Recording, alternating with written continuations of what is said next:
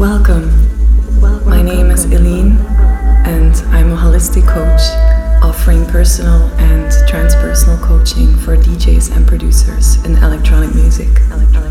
I am happy to invite you in and to get comfortable for the next hour.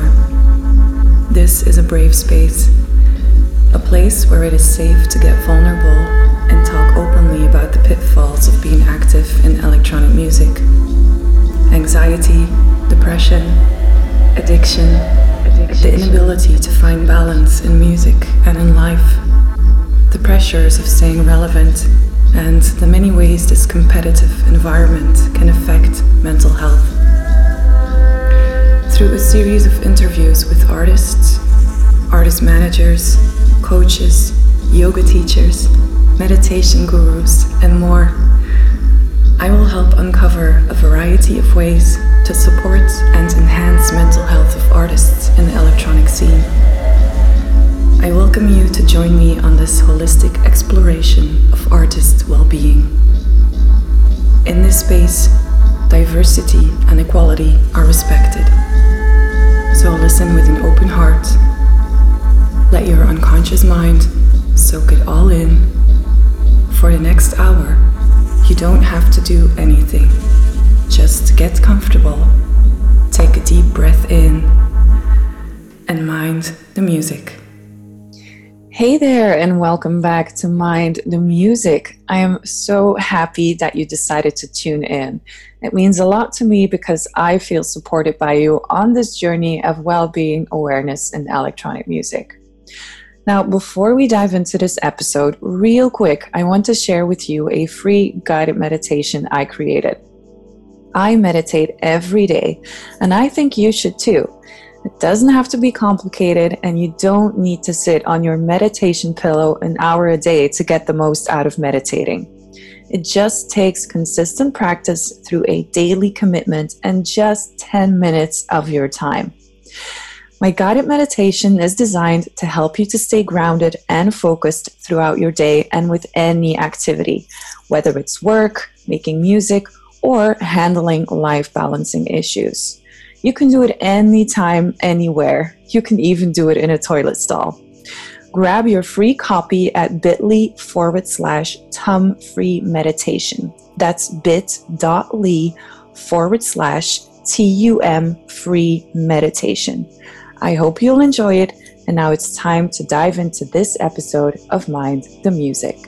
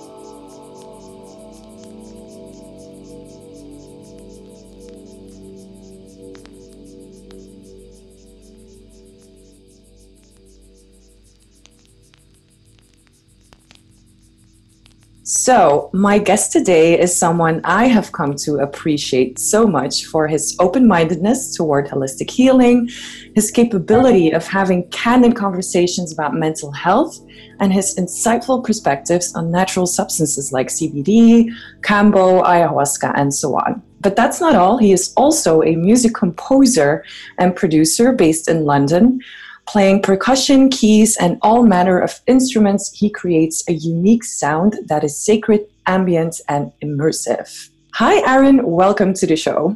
Hi. Wow. Thanks for that introduction. Fabulous. You're so very welcome. So, I gave already a short introduction, but there is so much more to share, which is why we're doing this interview. But how about you tell everyone who's listening a little bit more about yourself? Sure. Yeah, I'd love to. Not quite sure where to start. There are a number of things that I do that you probably want to talk about, and they come from a number of different places. Mm-hmm. Uh, but I guess I started my musical journey at a young age, uh, learning how to DJ and getting into drum machines. Uh, and then I progressed through the music business, uh, had some success with one of my bands, which was great. I got to tour the world, and that opened up a lot of opportunities for me uh, in 2012 when I had a number one track with my band Sam and the Womp. Mm-hmm. Uh, it was a great experience, and that took me like around the world on the back of the music. Um, and then I progressed through that, and that's when I really deepened my connection with sound and started to learn about sound associated with meditation and with ceremony and with healing. Um, and uh, I deepened my practice and learned how to perform and how to uh, lead sound journeys and sound sound baths, gong baths, sound healings, whatever term you are comfortable with using. Mm-hmm. And um, yeah, at that same time, I've been investing and I started a CBD company with my friend to try and help promote the culture of CBD. And I've also, most recently, as you picked up on, started a peer to peer uh, support group for uh, mental health in the music business. Awesome. So amazing. So much stuff to talk about. So, about your music, you've provided some music for this show. Um, so, can you tell me a little bit more about this piece that you've provided? And by the way, this will be running in the background and we will be listening to the rest of it after our conversation. Yeah, so this piece is uh, the second in my series of cassettes that I've been making for meditation, meditapes, I've called them. Mm-hmm. Uh, I played some shows which were using amplification, so not just traditional acoustic sort of gong baths. And I wanted to have a playback system that was guaranteed not to have an alert or a ping or some sort of digital artifact appear in it. So I, I worked out the cassettes were going to be the most reliable and they don't have Wi-Fi connection on them. So um, so I, I, made a few cassettes, and this is the second one in the series, which has ambient backing sounds, ambient nature with very gentle chords. So the tracks could be used for meditation um, or just to put on in the background to kind of slow down and drop that brainwave pattern into a more relaxed, more sort of deep um, theta, alpha, beta, theta, delta. So the deep mm-hmm. brainwave patterns. Yeah, it definitely has that effect. I can say personally, I listened to it a couple of times before the show. It's really amazing. So, moving on, I personally like the story about how we met. Can you tell that story? Do you remember? yeah, we met at my um, the shop that I opened, LDN CBD in Camden. You came down because you wanted to have a look at the basement space, which we were making available for various different opportunities. We were doing some CBD massage, we were doing some drum groups with CBD, some one to one healings were happening there. So there was lots of different things that were going on, and you came down to look at the space to see if it was a space that would work for you to do some of these shows and meetings in. Mm-hmm. And also thanks to Dan. So shout out to Dan. Yeah, shout out he linked us. yeah. So tell us a little bit about Dan. Who's Dan? How did you meet, and what is your connection?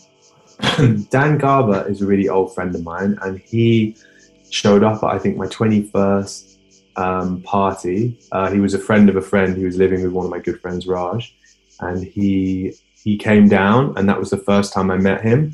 And and then soon after that, uh, he moved into the basement of my student house.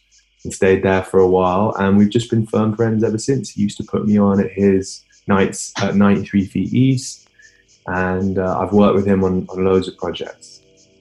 Okay, amazing. So going back to the shop, um, I came to the shop and we had an amazing interaction about several topics. So to start off, let's let's talk about the shop first. Why do people come to the shop? What what are they looking for when they come?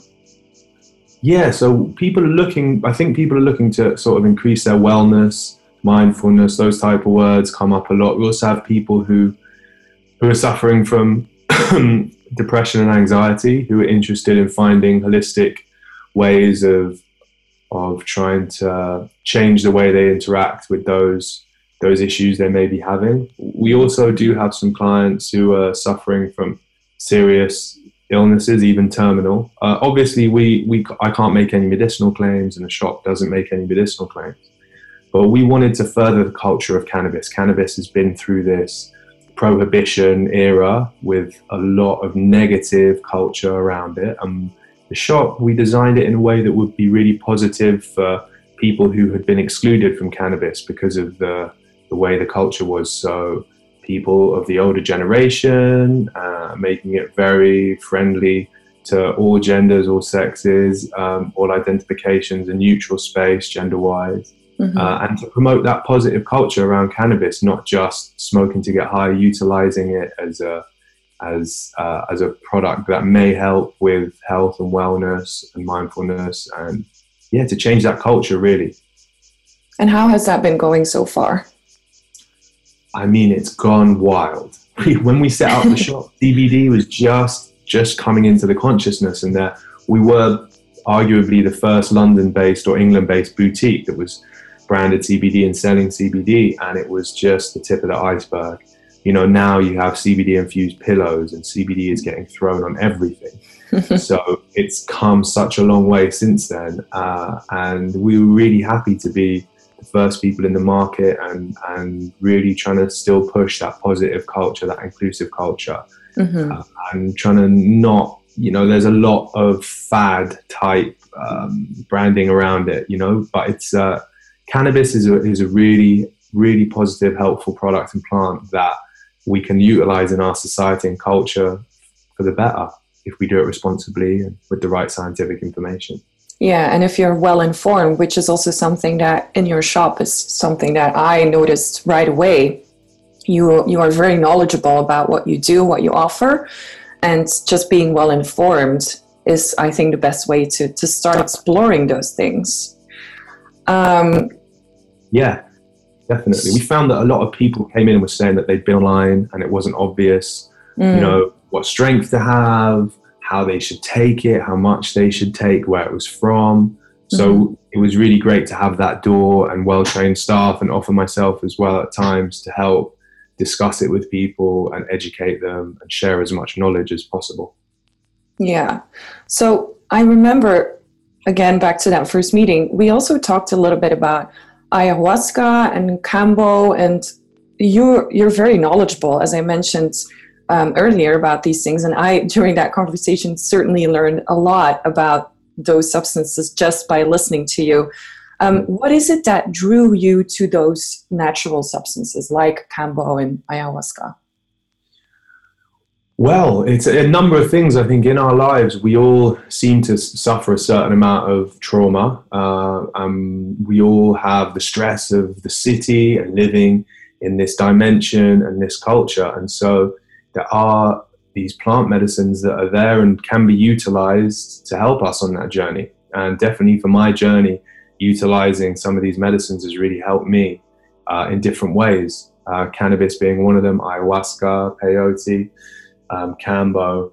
Um, they all have something to offer if approached um, with respect in the right way. Uh, mm-hmm. And more and more, our culture I think has the opportunity to progress and grow utilizing some of these plant medicines rather than say alcohol or cigarettes and tobacco, which seem to be this, this sort of cultural piece that we've been coming out of with, with drinking and smoking. Uh, and we know that alcohol and, and, tobacco can be very damaging for the body. Um, even if they are effective immediately to reduce stress or to disconnect. Um, but when you're utilizing cannabis or utilizing ayahuasca or other plant medicines, there, there can be more of a challenge there intellectually um, uh, for the for the spirit. You know, it's not it's not like getting drunk where you just get outside of yourself and it's a guarantee. There is work that people have to do, but that has a value uh, and and can be really a huge piece in in dealing with people's past trauma, which can lead to anxiety and depression. Um, yeah. Which which was the case for me. Mm-hmm. And how did you kind of turn that around then for yourself? I mean, I I imagine you didn't, um, you know, start using plant medicine right away, or how did that go for you? Plant medicine for me, the music was was what led me there. I was playing mm-hmm. hang drums, and um, the hang drums sort of took me to a ceremony where I played hang drum at the ceremony, and, and that was a really beautiful experience. Um, I, I, was never medicated uh, for the mental health issues that I had.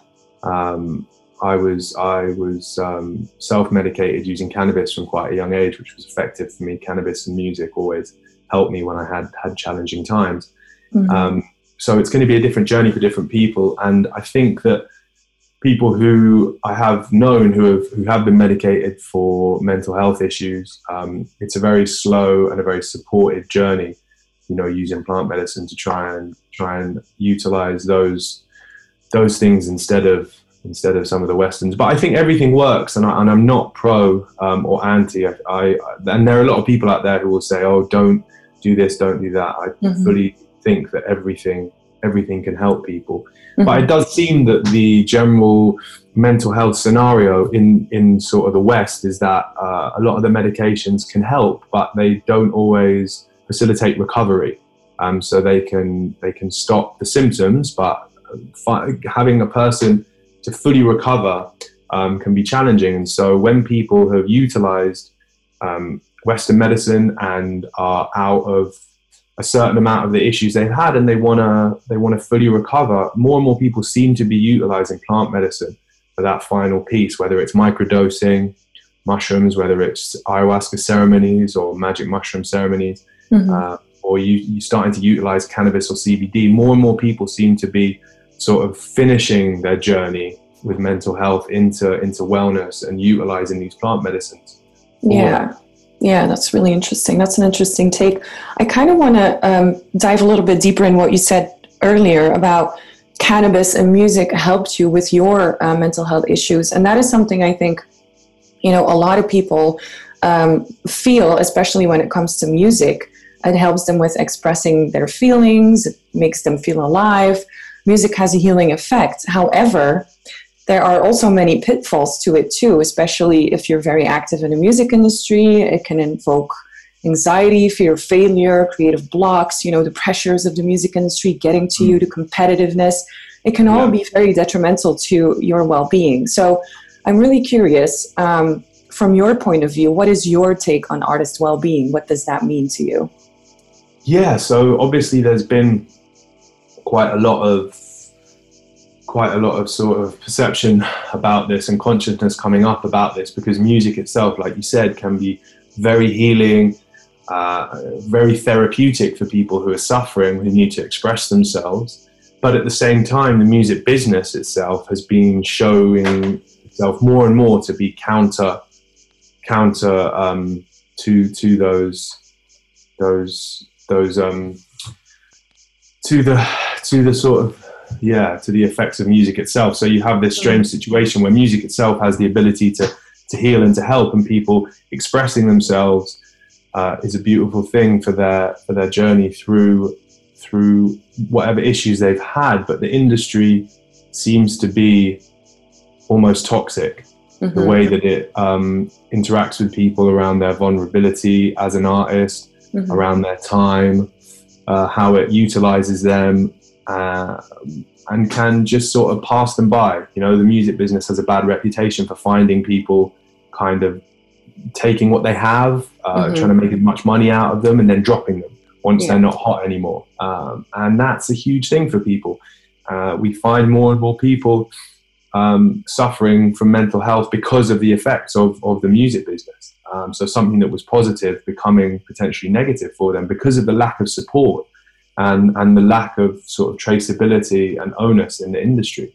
Uh, record labels don't have um, a responsibility to their artists' mental health, and they've pushed back against putting that in.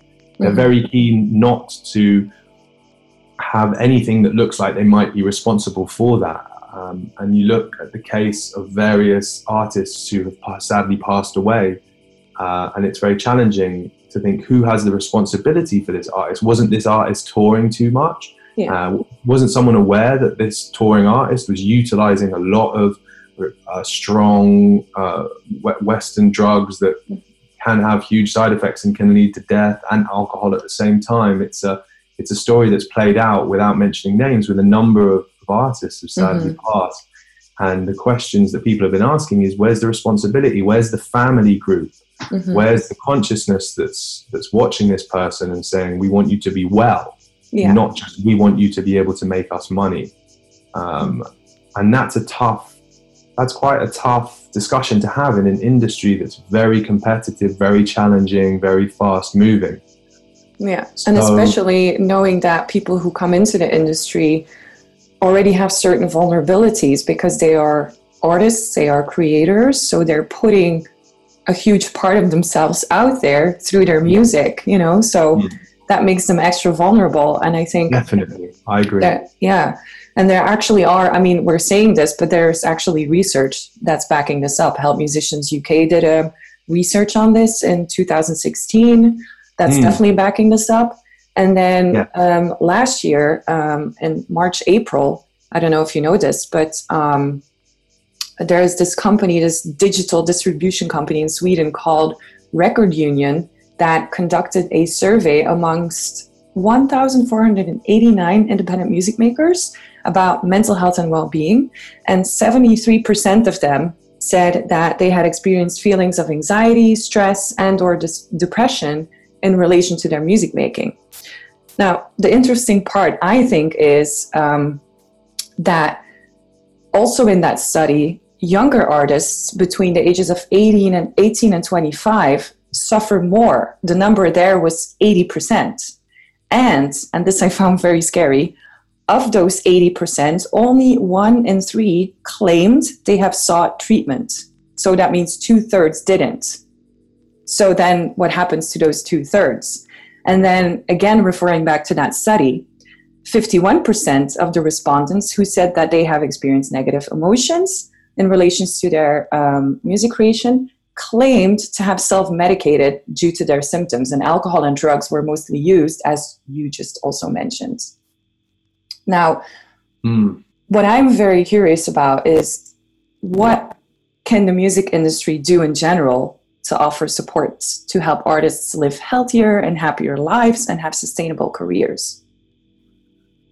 Yeah, that's really the question on everyone's lips for sure. And there are being there are some some great some great movements forward. Um, I think that there's a lot more awareness around mental health in the industry coming, and there are a lot more organizations and individuals starting up vocational spaces um, for this and to help with this. So you have a lot more charities like Music and You or mm-hmm. Music Support, which offers a great phone line to support musicians who are having any issues with alcohol, uh, well, addiction at all. Obviously, yeah. alcohol may be common, um, who are suffering from addiction and who want to speak to someone at any time, someone who can understand the trials of, and sort of the lifestyle of a musician rather than the Samaritans who are, who are fabulous. But um, obviously, we know that being a musician has its own and being being in the industry has its own special sort of stresses and, and its own profile which can be slightly different. And like you said there's added vulnerability around that which might not always be obvious to some other organizations. So we have within the music business itself these individuals and organizations. But really the larger labels the more responsibility they can take and the more onus they can take the better. Um, if the larger labels started to pay into these funds for musicians, mental health, um, some of these charities, that would be a step in the right direction. It doesn't look like the majors are going to put anything in contractually because they think it's too much of a risk for them. mm-hmm. um, which is very strange because if you work in the construction business and you manage a building site in a way that means that your workers are put under undue risk, uh, you can be liable for that. Whereas in the industry, it seems that that hasn't been the case. That if you treat artists in a way that puts them into undue risk or you don't care for them appropriately um, and they suffer ill effects, no one, there hasn't been a responsibility really for that um, with the labels or managers or anyone else. So it's interesting to see where it's going to lie because in the end it's not being picked up by anyone apart from these individual organizations which is great you know uh, and if everyone does their bit that will definitely help. That's why i've started this this small peer-to-peer group for a place for people to share and feel supported. And i think that's that's a small part of the puzzle. Yeah. Um, yeah but generally information, education, um, and and investment and knowledge around around that is what's going to bring the change.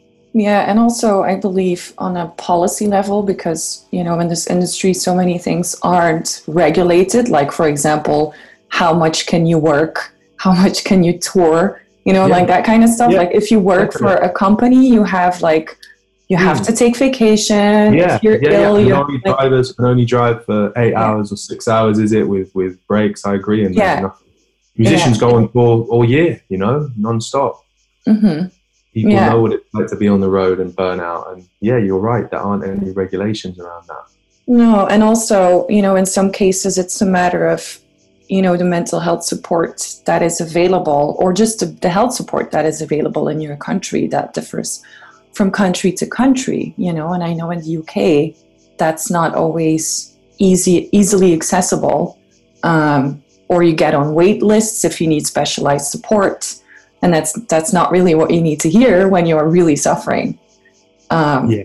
So and by the time people often in the West feel that they're really suffering, they are almost or in crisis or right on the verge of crisis. Mm-hmm. Because more you know, people as we open up to understanding mental healthy, not just sort of mental health, you know, um, it's like with mental health, every day we should be doing some sort of mental healthy work, some gym work for our brain to keep ourselves in, in good fitness. Like the way with our body, we need to go to the gym every now and again. It's not just you wait till your body's falling apart and then you suddenly go to the gym all the time. Yeah. You know, there is this sort of keeping keeping the mind healthy and keeping it moving. And that's another part to it is that a lot of people, like your statistic shows, are suffering in silence, aren't getting help, are self medicating, which mm-hmm. then can lead in some cases to crisis. Yeah. And having that open discussion, having that ability to know um, in yourself that you need to take breaks, you need to take days off, you need to be realistic with expectations, you need to reach out to your peer groups, you need to, you know, try and expand your consciousness around being healthy and around having mental space mindfulness and wellness is really the important piece, I think, for, for the individual. Yeah, I totally agree. And that's something that in my coaching business I, I value so much and, and I try to find ways to offer coaching support outside of the clinical four walls, you know, the mm. two chairs and the table with the box of Kleenex and the ugly painting on the wall, as I always call it.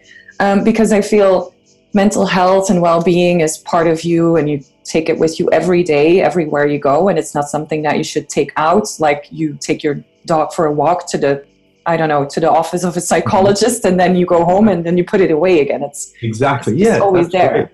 yeah 100% mm-hmm. that's a great analogy. It's like a dog. If you leave your mental health at home or if you just ignore it all day it's going to chew things up it's going to get unwell it's going to you know the place is going to get wild. And, and mm-hmm. that's the culture a lot. You just have to put it down and be oh this is an important meeting. This is an important gig you know. But that's the nature of the business. Because it's such a high intensity business and there is uh, it, it is very popular and lots of people want to be in it and it's very spectacular mm. this does seem to be the flip side of that yeah the so-called hustle mentality which i'm not subscribing to hmm. so speaking a little bit deeper into crisis, you have shared with me some personal experiences. Um, you have lost a lot of friends to suicide who were also mainly musicians, if I remember correctly. Would you mind speaking into that a little bit more? What happened there? What was your experience, and how did you did you cope as a bystander? Because that's also important to talk about. Sure. So last year there were a number of, of people who, who passed, who self-exited.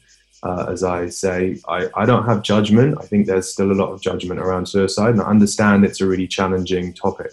Um, and when people get to that point, there's there's a long lead in um, of all these issues we've been talking about. So last year there was quite a flurry um, of individuals who passed uh, due to due to strains and stresses from the music business, um, and a number of friends of mine were in that, and some people who were acquaintances. Uh, Keith from the Prodigy was was always at the studios uh, for years and years and years, um, and obviously he was a high profile case, mm-hmm.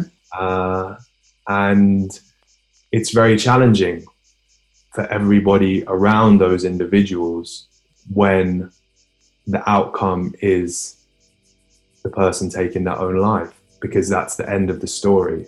And we're left with this feeling that there was more that could have that could have been in the story. Um, no judgment if that's the point the person had got to um, i fully respect that mm-hmm. but i feel that there are so many things that can be done here to support those people and there's so much love and support for all the people who went personally my friends who exited last year, I would have had a lot of time for them to give them personally and to try and connect with them and, and help and speak to them. But people isolate themselves um, and utilize alcohol. Those are the key indicators um, with with suicide.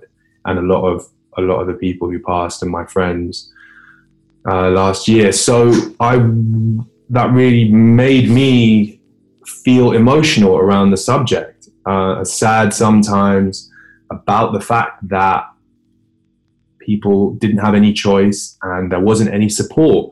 Mm. So I started to increase my education and I did my mental health first aid course. I started my online counselor training um, to try and increase my knowledge of how I could help help, help my friends, just help my close friends, uh, and and also seeing what I could offer with the businesses and spaces I'm involved with. So that's where I came up with this peer-to-peer support group, uh, which I started with my friend Michael, who's a clinical uh, psych, um, sorry, occupational therapist mm. uh, for right. the NHS. He's he's been an occupational therapist for ten years, so he is uh, he has all the credentials uh, to to be to hold a space like that uh, mm-hmm. professionally. Mm-hmm. And we started it. he's also had his own battle with music and mental health, and uh, and it looked like that was the space where there was the most to offer because there aren't many peer-to-peer support groups. You have Alcoholics Anonymous, which does an amazing job, Narcotics Anonymous, which many musicians will utilize.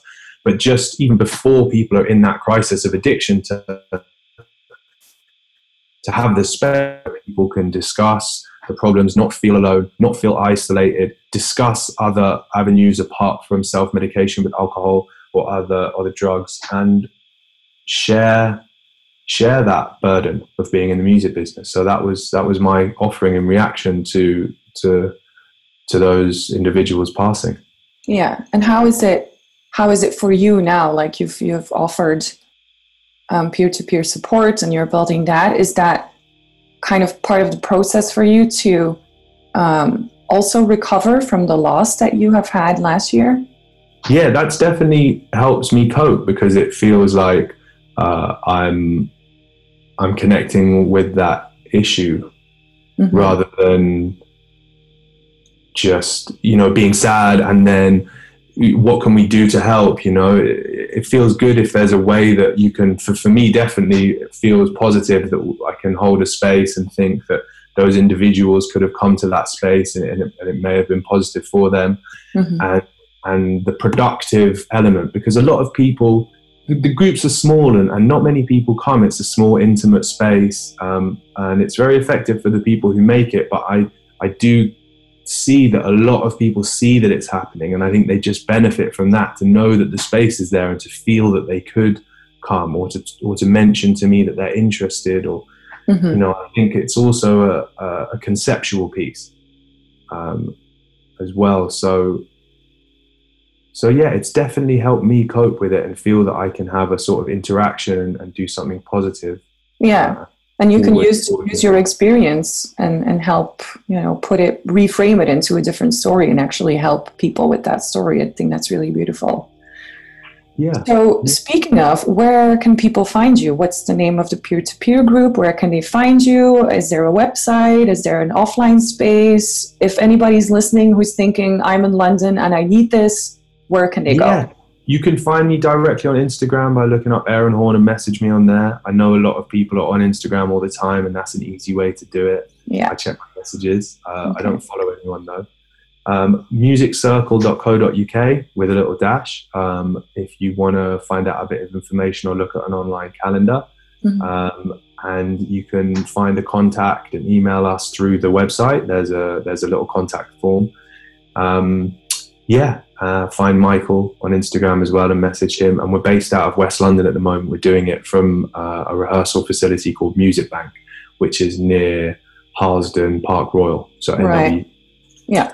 Awesome. Amazing. Okay, so that's that. So if you need some support, if you're in London, Aaron Horn on Instagram, just send him a message and he will reply to you. Yeah, or musiccircle.co.uk also if you just want to fire off an email yeah that's what's that? awesome. Okay so to round up a little bit i have two more questions no three more questions. What are your top three tips for musicians to build a sustainable career in music? Wow that's a great question. I am still doing that myself. Um, building a sustainable career. I think I think that the tips for sustainability would all be around lifestyle and wellness for me because when you're in the music business, you can have times when you're making a lot more money than other times, um, and you can have lots of different experiences that will that will help you get through that moment. But if sustainability is the key word, it's all about regularity and lifestyle and consistency. So to have a sustainable career in, in music, I do think you need to put put your health, physical and mental, and your wellness right at the top of, of the pyramid of Maslow's pyramid of needs. A lot of mm-hmm. people in the business put success at the top of that, um, or perceived success, plays, mm-hmm. all of these things. And I think really being honest with yourself, knowing what your strong points are, what your weak points are, uh, understanding what success means for you, understanding what you're capable and able of, and being realistic is is absolutely paramount and, and will help you be sustainable if you push as hard as you can and burn out in the first few years which i've seen my friends do and people around me do mm-hmm. and the mm-hmm. industry will play into that uh, it's not going to be sustainable so even though it might be the best route or the most fastest or the wealthiest it might not be the most sustainable so really spending the time to dig into yourself and finding out the lifestyle that you want to lead seeing that vision of where you want to be, how you want to be interacting with music.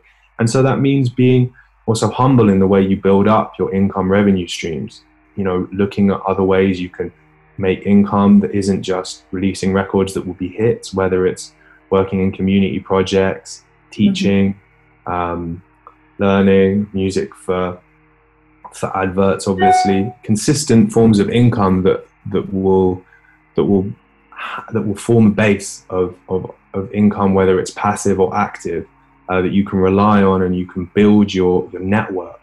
Mm-hmm. You know, so those I'm kind of putting the three tips into one. You know, yeah. so it's you know, have sort of a self wellness and and you know authenticity, uh, forming networks around different work uh, and different opportunities, um, and and really pacing yourself and, and being realistic and being open to exploring other part-time work. I've definitely seen people who have put their heart in the industry tried to do it full time when it when it, they wasn't there weren't economically that availability. And it can be great to have have another part-time job or another job that you utilize uh, and you work until you really have that strong economic base those offline income sources and the online networks to utilize rather than pushing yourself and then feeling like you failed because you mm-hmm. couldn't make enough money to pay your rent you know yeah. it takes most businesses up to four years if mm-hmm. you start a normal business to sort of be in profit and i think it's very much the same with the music business um, so i think really being realistic and trying to do things slowly is is the very best advice I could give. Yeah, I totally resonate with that advice, especially what you said about um, knowing what your definition of success is, not yeah. thinking what you what you think success to be. Like for example, for me, it's living my life in the way I want to live my life. That's being successful to me. If I can manage that, then I feel like I'm successful. That's, and that's great, yeah. And also, I feel like most musicians that I meet um, and that I work with definitely don't have that approach, and I try to kind of teach them that that kind of approach from being an entrepreneur rather than I'm just a musician because there is a lot more that comes with it and you just spoke into that really nicely and I think that's good. As you said, most businesses take four, sometimes even five years to become profitable. Mm. Um, so yeah, there is no shame in having a side gig that you can use to kind of give that other thing that you really want to do a boost. You know, it's investing in yourself and I think it's a great it's a great one for the for the mental strain and stress because if you have something where you can um, have outcomes, you know, a small part-time job where you know you're you're fulfilling your needs, where you're working with a team, where it's effective and consistent, that can really help because the music industry can be really stop-start, can be very isolating, and if it's mm-hmm. just you on your own trying to hustle all the time, that can really lead to burnout and breakdown. Yeah, for sure no that's that's definitely one of the main things i think that and also in, like volunteer work you know even yeah. people who are sort of quote unquote successful volunteer to just get them out of that space and keep them inspired keep them connected to other real world activities you know because mm-hmm. music's fabulous because of that we all love the escapism and there is a huge magic to it you can yeah. work on this on this beautiful song this beautiful piece that inspires people interacts with people is so fabulous but that itself can be slightly disconnecting. And so having those reconnection points, having that consistency, that routine, these things that help with our wellness and keep us in a calm place, you know, because it's good to have that as well as that meteoric opportunity for complete beauty and success and mm-hmm. manifestation. No, yeah, every skill in life is transferable. So whatever you learn in another job or project, you will be able to put to work in other parts of your life. You know, it's a holistic view. For some reason. Yeah. Okay, so I have one last question and then we're done. When was the last time you did something for the first time? When was the last time I did something for the first time? That is a great question. I try and I try and do new things and things that challenge me most days as much as I can, just slightly, just to try and keep an, an edge. But I'm trying to think of one that, that sounds good because you know, I, I, looked at the trees differently this morning when I was drinking my, my tea and looking out the window. I, I found a different edge to the branches that I see every day. That's um, a beautiful one. I love it. nice, right? But it doesn't, you know. I want to. I went skydiving yesterday, or you know, I haven't done that. Um, uh, but some, like I tracked up my voice yesterday a cappella. Um, that was fun. I haven't I haven't really done that um, free form. Like I was working with some of the chanting yesterday, and I just tracked up my voice on it by itself. That was really cool. That was kind of a little bit scary and fun. And so yeah. Cool. Sounds amazing. Lovely. Thank you so much, Aaron, for sharing all of this with me and yeah. uh, everyone who's listening. I really appreciate you for opening yeah. up about this and having this Thank conversation. You. Thank you so Thank much. Thank you for the, work you're doing around the space and, and providing me with this opportunity. Uh, for, you're welcome. Thank you so much.